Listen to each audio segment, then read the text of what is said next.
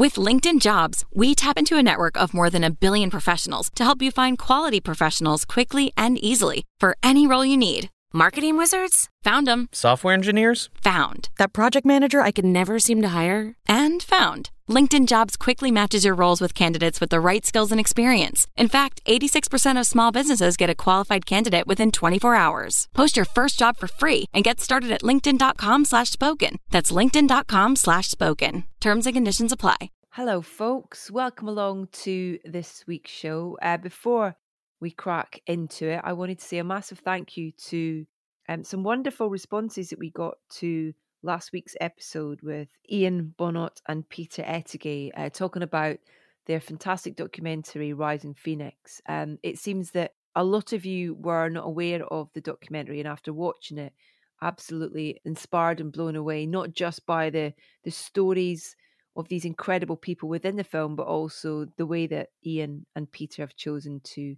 tell their stories. Um, so thank you for that. It really means the world, and we'll pass on those comments as well to Ian and Peter. Um, our latest guest on soundtracking is Melissa Parmenter. Now, not only has she worked alongside the great Michael Winterbottom, who's previously appeared on this show, for many years as a producer, but she's also a composer who scored The Killer Inside Me and Genova, as well as the Scandinavia EP and her new album, Messapica. Now, we'll discuss all of that in a moment, but first, a word from our friends at HelloFresh.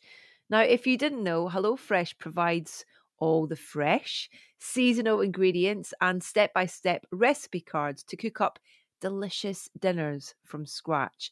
And they're delivered straight to your door at a time that suits you. There's a huge range of recipes to choose from and options to suit every lifestyle and taste, including rapid recipes that are on the table in 20 minutes or less, vegetarian options, and treat yourself recipes for those special nights in, which we all seem to be having a lot of at the minute. Uh, all the ingredients you need for each recipe are included in the box, so there's no need to have to nip out to the shops to pick up something that you're missing. And there's also flexible delivery and subscription too. There's no waste either, with all the ingredients weighed pre portioned. In fact, HelloFresh customers waste 21% less food than those who buy from supermarkets. Well, listen, I can tell you that I'm bored of my own cooking after the last seven months. So, any excuse for some inspiration uh, is absolutely welcome. And this offer from HelloFresh might have come at just the right time. And along with delicious recipes, you could also get 50% off your first HelloFresh box. And then 35% off your next three after that. So just go to hellofresh.co.uk and use the promo code SOUND. That's hellofresh.co.uk with the promo code SOUND for your 50% off your first HelloFresh box and then 35% off your next three after that. Go on, you know you want it. And so to the multi talented Melissa, producer, composer extraordinaire. And we'll begin with one of her cues from Genova alleyways.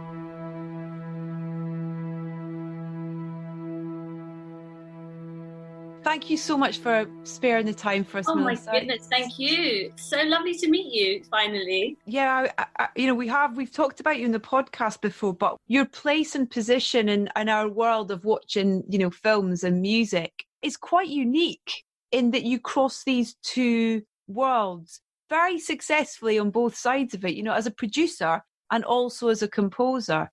But from hearing you talk, uh, from watching interviews and, and things with you, that world of music is so personal and kind of rooted in you, isn't it? No, exactly. I mean, yeah. When you watch me talk, talking, it's like, lovely. where did that music come from? so lovely. There is one. There's one interview on me online, and I look like a posh Tory MP. I was like, oh my god, that's so embarrassing. Not at all. Not well. The stuff that I've watched is kind of it. Just your your pure passion, the way your face lights up when you talk about creating music is just lovely. I love it. Yeah, I mean, everyone's got their inside monologue, their inside space, and that's where my my space is inside. Because all the the producing is all very sort of hands on, practical, very much people out, you know, everything exterior, exterior. Of course, inside you've got your your voice as well. So it's amazing to have that chance to do both, you know. Yeah, I imagine that the the the composing music came first, but in a professional capacity, did the producing come first, or what, how did how did that yeah, work? Yeah, exactly. Well, funnily enough, our friend Matt Whitecross, he was the because I I actually met him years ago when we were together on the Oxford Channel. We worked, we were doing after university. I, I did music at university, but uh, my entire childhood i was just overexcited about everything to be totally honest. I loved dancing i was choreographing i was composing music playing piano i did the violin. And so all that energy and enthusiasm for everything it did come first the music i think. But at the same time you're young you're sort of experiencing the world. And i went i, I did this uh, work with matt in the oxford channel. That's where i sort of got into the excitement of production and making films was like the ultimate. Um, so the Matt was actually working with Revolution Films and Michael Winterbottom at the time, and I came and like covered for him one day, and then the rest is history, as they say.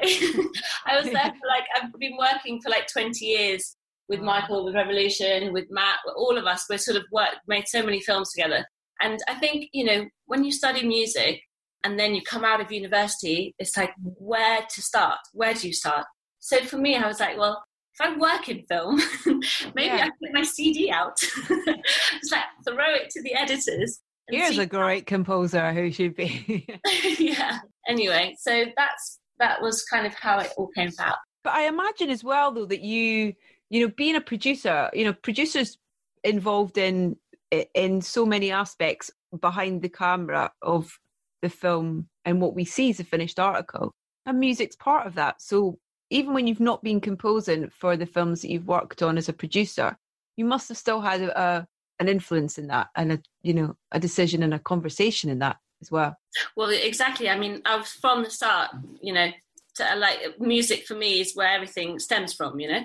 But um, working with Michael, well, we started off with like we did nine songs. That was all music, and I was determined. I wanted to be in charge of the music. like, That's my job.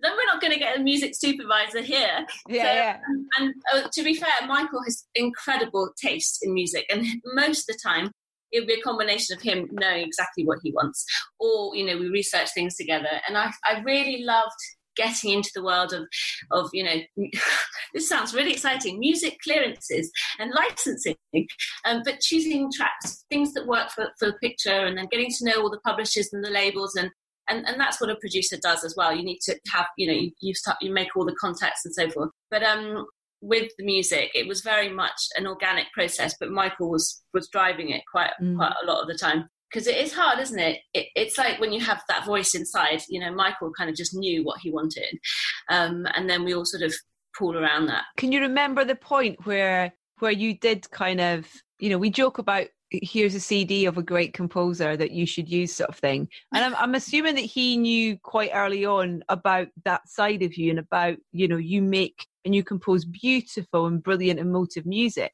but what what was that sort of turning point of of of it going i'm not just going to you know kind of be the person that organizes all this what about using my music? Can you remember that point? That point. Well, I think because I'd always composed music, music since I was very young, all piano, um, very much piano based, and I had uh, I had lots of tracks which I was always working on and had had them, you know, in my little library, and it just felt very very natural in the process of making the film. I was so involved in the actors, the shooting, and just emotionally engaged with the whole thing.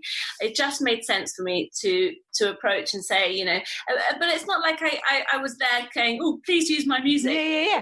very much an organic thing. And then even when we did Genova, we shot six weeks in Italy, Colin Firth, Catherine Keener, and it was so, so much fun. And there again, the, the sort of experience of being on set and working with everyone from the from the beginning to the end of making the film I had these ideas, I had these these these musics, and then it came to the you know I was very lucky because it comes to you know we needed to do some temp music, you know, so it was like okay.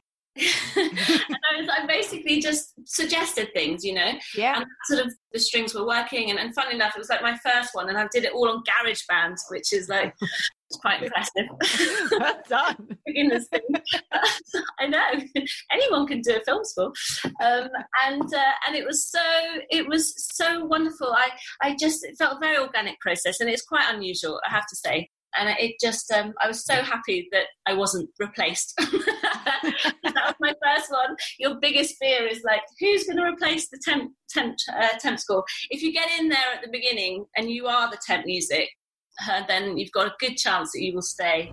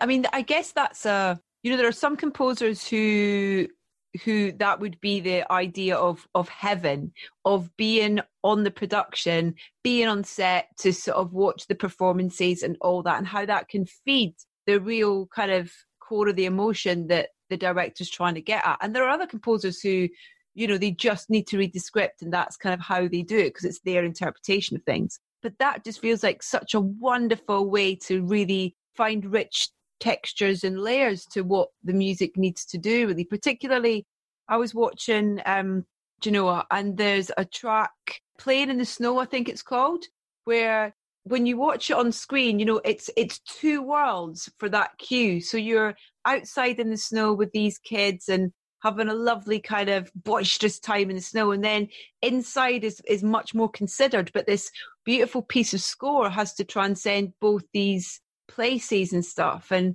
I, I don't know really what my question is about that, but that was kind of just a, a really, it was a beautiful piece of score. It's got this kind of quite specific structure to it that I really love it's got a kind of Erik Satie style piano vibe going on. I think for me, because in the story, the little girl, she played by Willa Holland, she plays, they both learn the piano. And uh, so the piano was very much the center of the idea of the score. And obviously, when we were shooting, like you say, it was the most incredible experience to have the atmosphere of shooting in the old town in, in Italy and we've got the piano and the girls are learning the piano. And then I was playing the pieces that they then played on film and, and choosing the you know choosing all of the um, all, all, of their the repertoire they were going to play as part of their lessons. And so there was that element of of, of, sort of simple piano which obviously mm. is uh, my special my specialty. And um and I just it just felt all very natural. I think you know with Michael he, he does. He's very good. He he places things. He gives really incredible sort of direction of where the music needs to go. And I think, well, that was the wake, wasn't it? It's quite a sad scene.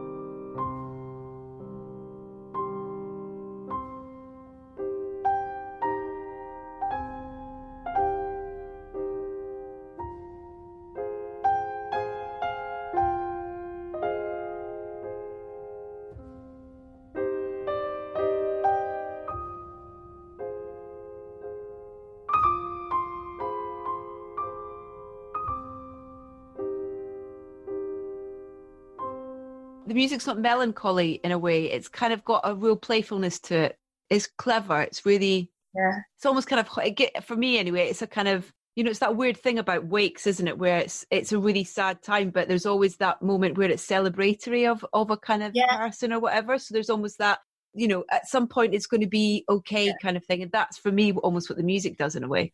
Mm-hmm. Oh well, thank you. Yeah with score as well because i want to get on and talk about your you know your own compositions outside the world of film and, and stuff where it's it's purely the music but just a couple of other specific score moments as well. And when you look at something like the killer inside me and when it's a genre kind of film in a way does that come into how you start thinking about the score or what you're going to write? In the case of the of killer inside me um it was we kind of wanted to do um, do something that had a sort of a sense of that sort of uh, so had some electronic elements to it, some sort of sound effects and that sort of because it's an such an intense story. It's quite quite full on, and I think I wanted to use the strings um, and all the tension strings in the sort of uh, uh, and combine those with sort of screechy metallic sounds, which were all, which I worked with my friend Joel Cadbury, um, and we we did that score together.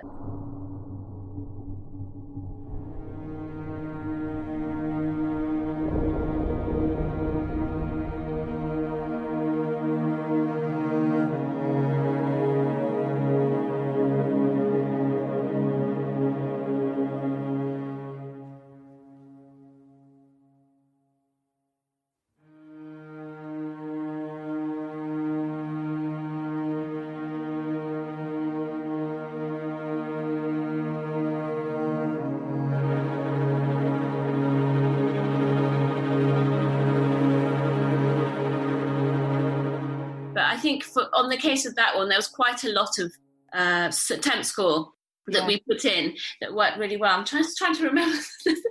was it? Um, oh my god, I can't remember the track. But it's ten years ago. That's crazy. I know. Oh I know. It's too long. I need to do another one. It was quite full on. There was a scene called "Kill Joyce" where he's basically a little bit. It's a little bit too much, to be honest. but he's basically killing this uh, Joyce, killing Joyce, and it was intense, intense violence, and it was really hard to write for that. To to keep watching it and, and going little tiny details, but you know that sort of um, I don't know, I wanted that whole score to have the piano still at the heart of it, but using sort of sound effects and more sort of electronic sounds and the tension strings to like to move it along.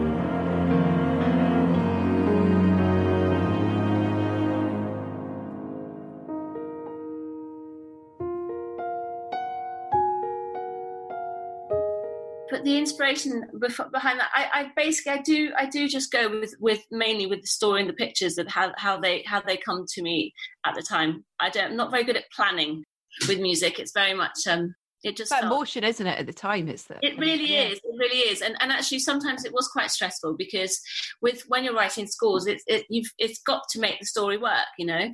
and you've got to tell this story and and and it, it's so different to when you're writing just music for yourself that I found, you know, sometimes it can be very stressful trying to, you know, tell the story in the right way. But that's the beauty of the job. Who were the um, the film composers that you kind of really admired, kind of you know when you were when you were getting into that and was it something because you were so you know you were composing music from a really early age were you aware of kind of that that synergy and that relationship between film and music quite early on yeah i mean i would literally go to to see films just to listen to the score oh, i mean wow. that was a lot to do yeah but i have to say it whenever, whenever i think of my the composers it's always basically the ones that most people say but anyway what can you do like michael nyman philip hmm. glass mm. oh. and they they were just and gabriel gabriel yared and and you know it, it's um they're all men they're all men Jocelyn Pook. Love Jocelyn Pook's yeah. Eyes Wide Shut.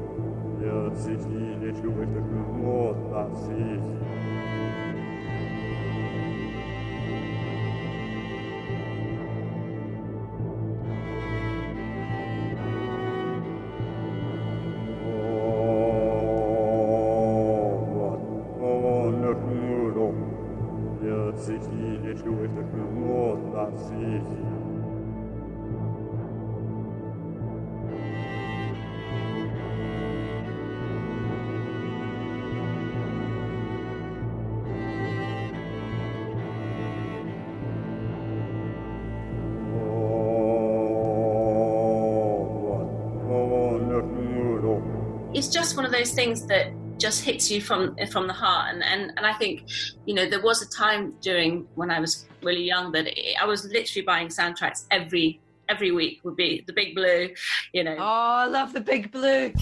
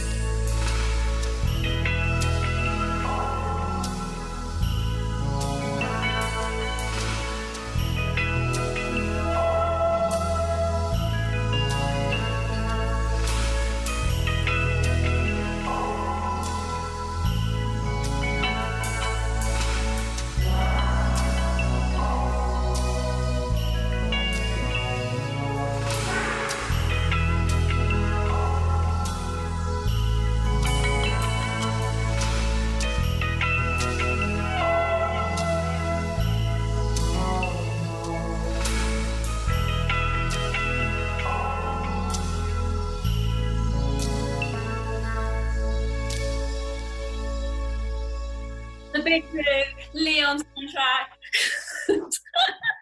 but it was just like, oh, I was just going mad. And then Sally Potter had incredible soundtracks. Literally everything. Every week would be yeah. a new soundtrack.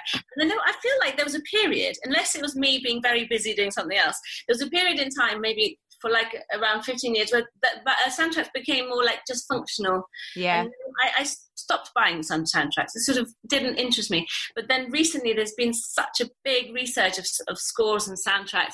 It's really, really exciting. Totally. And I think that as well, what's really interesting, like I remember the the use of well of of existing music and score and how that works is really interesting. And I think that, like, I spoke to Luca Guadagnino for "Call Me by Your Name," which are a I loved the film, and I thought that his the way that he'd used, you know, he used Philip Glass and things and that, and I just think that that was such an, an amazing, and it was all existing music, but in a slightly different way, you know, in terms of it not, not all being kind of needle drop popular music track, it being you know existed in classical music as well and john adams and exactly. yeah, that was really clever. That was fantastic. And it was so wonderful because it just put you can listen to that whole album through uh, from the beginning to the end and you're going through so many different styles. Yeah and, and, whoever it is watching you know you, you have the remnants of the film in your mind and in your heart when you're listening mm-hmm. so it mm-hmm. reminds you about the film but it also reminds you of your your experiences in the song like the whole heat of it and then the music's so fantastic i could not agree more it's a really good example of yeah of like where they you know and, and michael's actually very good at that because we have a lot of totally. Mahler, a lot of strauss that we put in the trip series which is sort of melancholy but huge uh, and yeah so it is true that it, you know I think I think oh it's just so exciting. Yeah, love it so much. Yeah, like going from Sufjan Stevens to like Ryuichi Sakamoto, it's like oh that's like brilliant. Yes, and, can I have that every day, please? Exactly, and then and all the people who've never heard John Adams or have, haven't heard that music, suddenly they you know from you know they might just like Sufjan, suddenly they love everything else, and and it can really get people into to oh I think it's it's fantastic.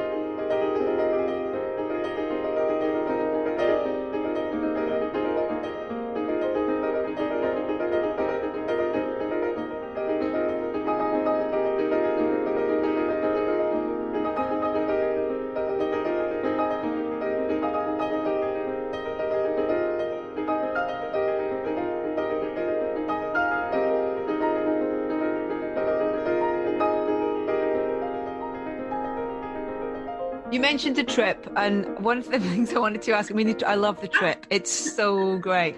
I love and it too. It's so brilliant. You know, when you were deciding on how that was going to sound music wise, because, like you say, it does have all this beautiful kind of really kind of grand orchestra music that comes in, but then you have these two occasionally, you know, bursting into song or doing an impersonation of Tom Jones singing or Sinatra singing or whatever and stuff.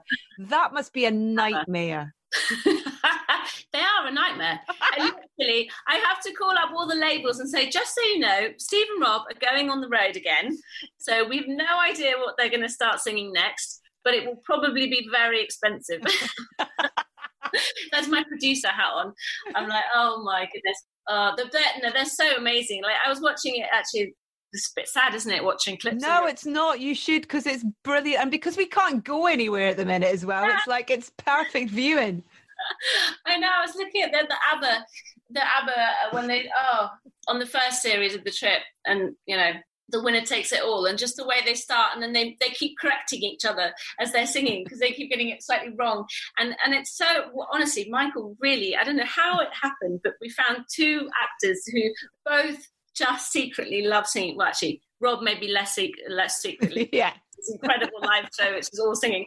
But Steve and Rob together, they are. I love it. I love it. They're, they're hilarious, and and they really do sing so well. But that I think that's the thing. It's so relatable on so many levels. Like that thing of getting lyrics wrong. You know, you kind of you, you listen to a song and you you know you make your own interpretation. You go, no, no, no, I, I heard it this way, and you know that's way. It's just all those little things are just another layer to why it's it's hilarious and and absolutely brilliant. What inspires your you've got this this this brilliant new record and I've I've heard a couple of tracks from it. Um Austunian Messapica Messapica, Is how you say Ah, did you hear ah, is that Celia Messapica. Yeah. The album's called Messapica. There's a track called Celia Messapica and there's track yeah, Ostuni. Oh great, thank you. What inspires your that side of your composing? Well, I think for me it was a it's like an antidote to real life and everything else everything else that's going on and and obviously producing films is very stressful at times and and involves a lot of talking communicating you know and discussing and emailing and there's so many practical things and oh, also creative but not in a kind of you know so it's quite for me it's my little my space where i go where i don't have to talk to anyone. And uh, i just write my my music my tunes. And it's so wonderful just to to be be lucky enough to just be free to to to do the pieces i wanted to do and then put it together as an album. And, and then obviously with the whole digital the way that you can release music nowadays i'm absolutely thrilled to be able to to, to do this. And i want to do another one after but anyway. But this one was uh, Messapica. yeah it's just basically i had these sound effects that i, I recorded um, during filming of Genova actually a long time ago. And uh, and and whenever i was in italy I, i'd be like recording all the sounds that just remind me of the hot, the heat in the summer. So you've got the bells, the church bells, and Italian church bells. It's slightly different to uh, to other bells for some bizarre reason. Anyway, so I was recording all these amazing sounds from Italy that I wanted to feature into the album. And for me, it is basically one big because I was born in Italy and I grew up there. So uh, it's one big nostalgia trip, this album for me to Italy. And Ostuni is a town just in Puglia on the heel of Italy down south. And actually there's a really nice video of it that um, Michael did put together for me, a video, music video for Ostuni with archive footage for like 1950, sort of seven, 1960. And it's all black and white, stunning archive footage, which basically like it looks like 1920s. They nothing, you know, they're really, really backward in the 1960s, and it's changed so much now. Yeah, nice video too, and it's just all from the heart, really. This, this, this, it's all from inside me.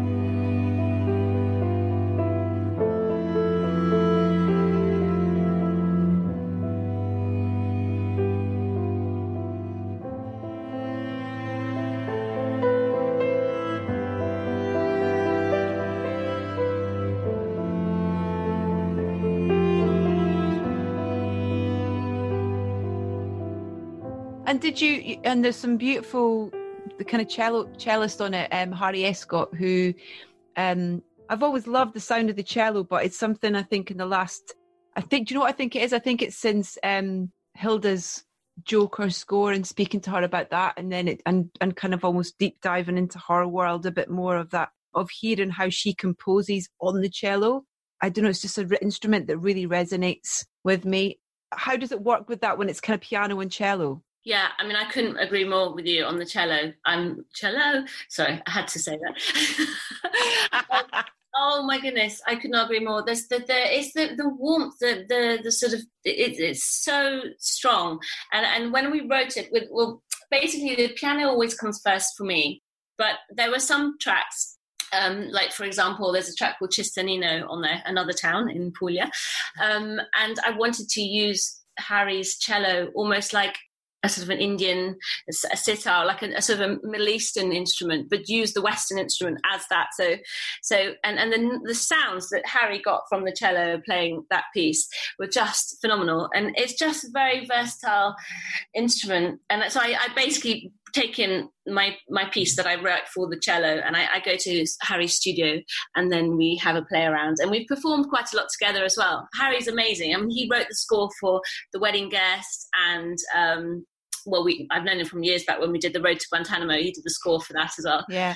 So he's very much in our life, and um, I love the cello. I'm like you.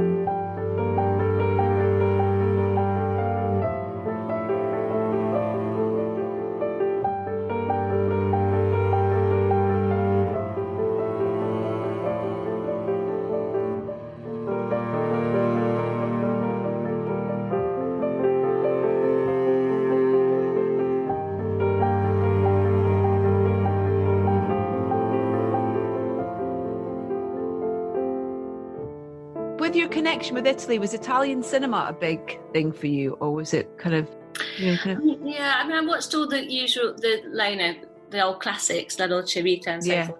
I was when I was growing up, I was more into French films. Actually, it was a sort of Les Trois Couleurs, Three Colours film, and, and uh, Girl on the Bridge, La Fille sur le Pont, which I watched recently in lockdown. It's funny the things you do in lockdown. You just sort of, if you have a moment, you watch things from years ago.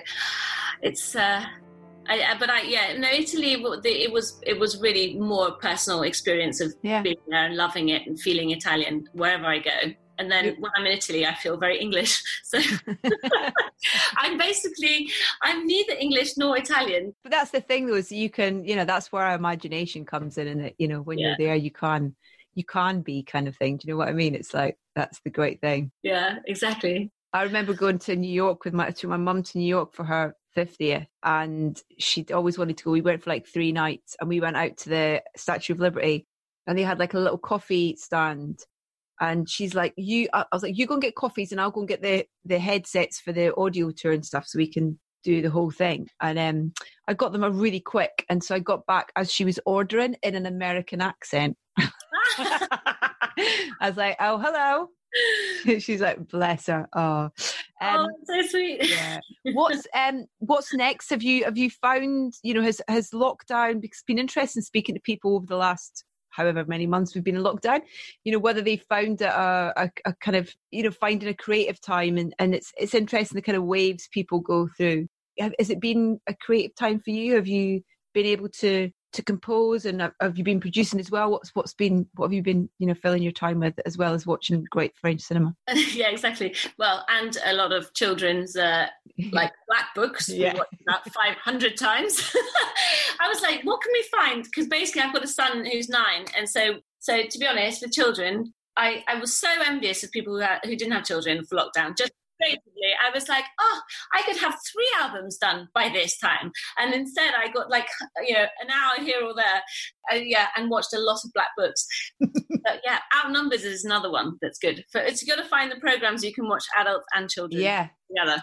But um, no, for, for lockdown, I did do some new pieces actually, so that's exciting. Uh, the thing I find hardest for new albums and music is, is what the concept is, because with instrumental music, it's not like you've got something you're saying with words. There's no agenda there. There's no kind of it's a film about this, but you know, so there's it's kind of a it's a blank canvas, isn't it? No, exactly. So I was like, oh, the months of the year, January, February, March, April. That's 12 tracks, done, album. I was like, oh God. And then I was, oh, maybe that is a good idea. Oh, anyway, that's the inside of my workings. The main thing is I did get a few tracks done. And right. then we're also talking about doing a film, a TV series, sorry, uh, with uh, Fremantle, and uh, and that's sort of the uh, Boris Johnson COVID story, which Michael is writing. Oh wow! I know. I was like, oh goodness me, we've just done, we just did uh, Greed with Steve Steve Coogan, a version of um, Philip Green. So we've gone from Philip Green to, to Boris Johnson. well, he's just been in Puglia, has he not? So it's kind of like you got that. Um... I was like, oh no, another man behaving badly. God, yeah. Jeez. No, it's a, it's a, such an incredible story, really. I mean, yeah. the poor chap getting COVID and everything. Uh, so we're working on that, and then um, I don't know. It's difficult, isn't it? We don't really know when filming. I mean, people have started filming, and things yeah. are getting busy.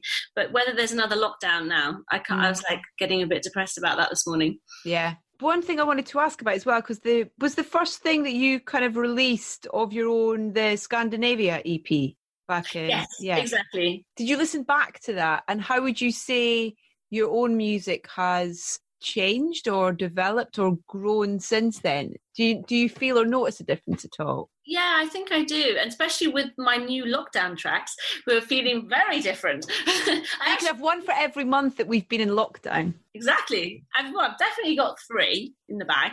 I, am missing, I'm missing a few, but um, no. Well, the EP actually, funnily enough, they do have the same sound and texture because I recorded them on the same piano, and Harry was was playing um, on the EP, and he is on the, the album but I felt like I had unfinished business. I only did five tracks for the EP, so I needed to do more yeah. um, in that vein. And I, I, felt that I had a lot to say, and I'm really enjoying um, doing releasing the music like as an artist, um, sort of, of my own thing. And um, and I do feel it has I, I really yeah I, it's funny you find find new ways of playing the piano every time and it is really interesting to see how things change but nothing's it, it's never sort of worse or better it, uh, it changes i think the, the main thing when you're playing solo piano is you have to really have a, a melody i think or some tune, something that's beautiful, that's saying something, because otherwise you can feel you don't want it just to sound like an accompaniment to something else. It needs to speak on its own, because if you are going to do that very simple piano music with with little else going on, it needs to really say something. That's always my mission. I've got to keep saying things. Yeah, well, I mean, this the tracks that I've heard from the the album. It's it's so beautiful.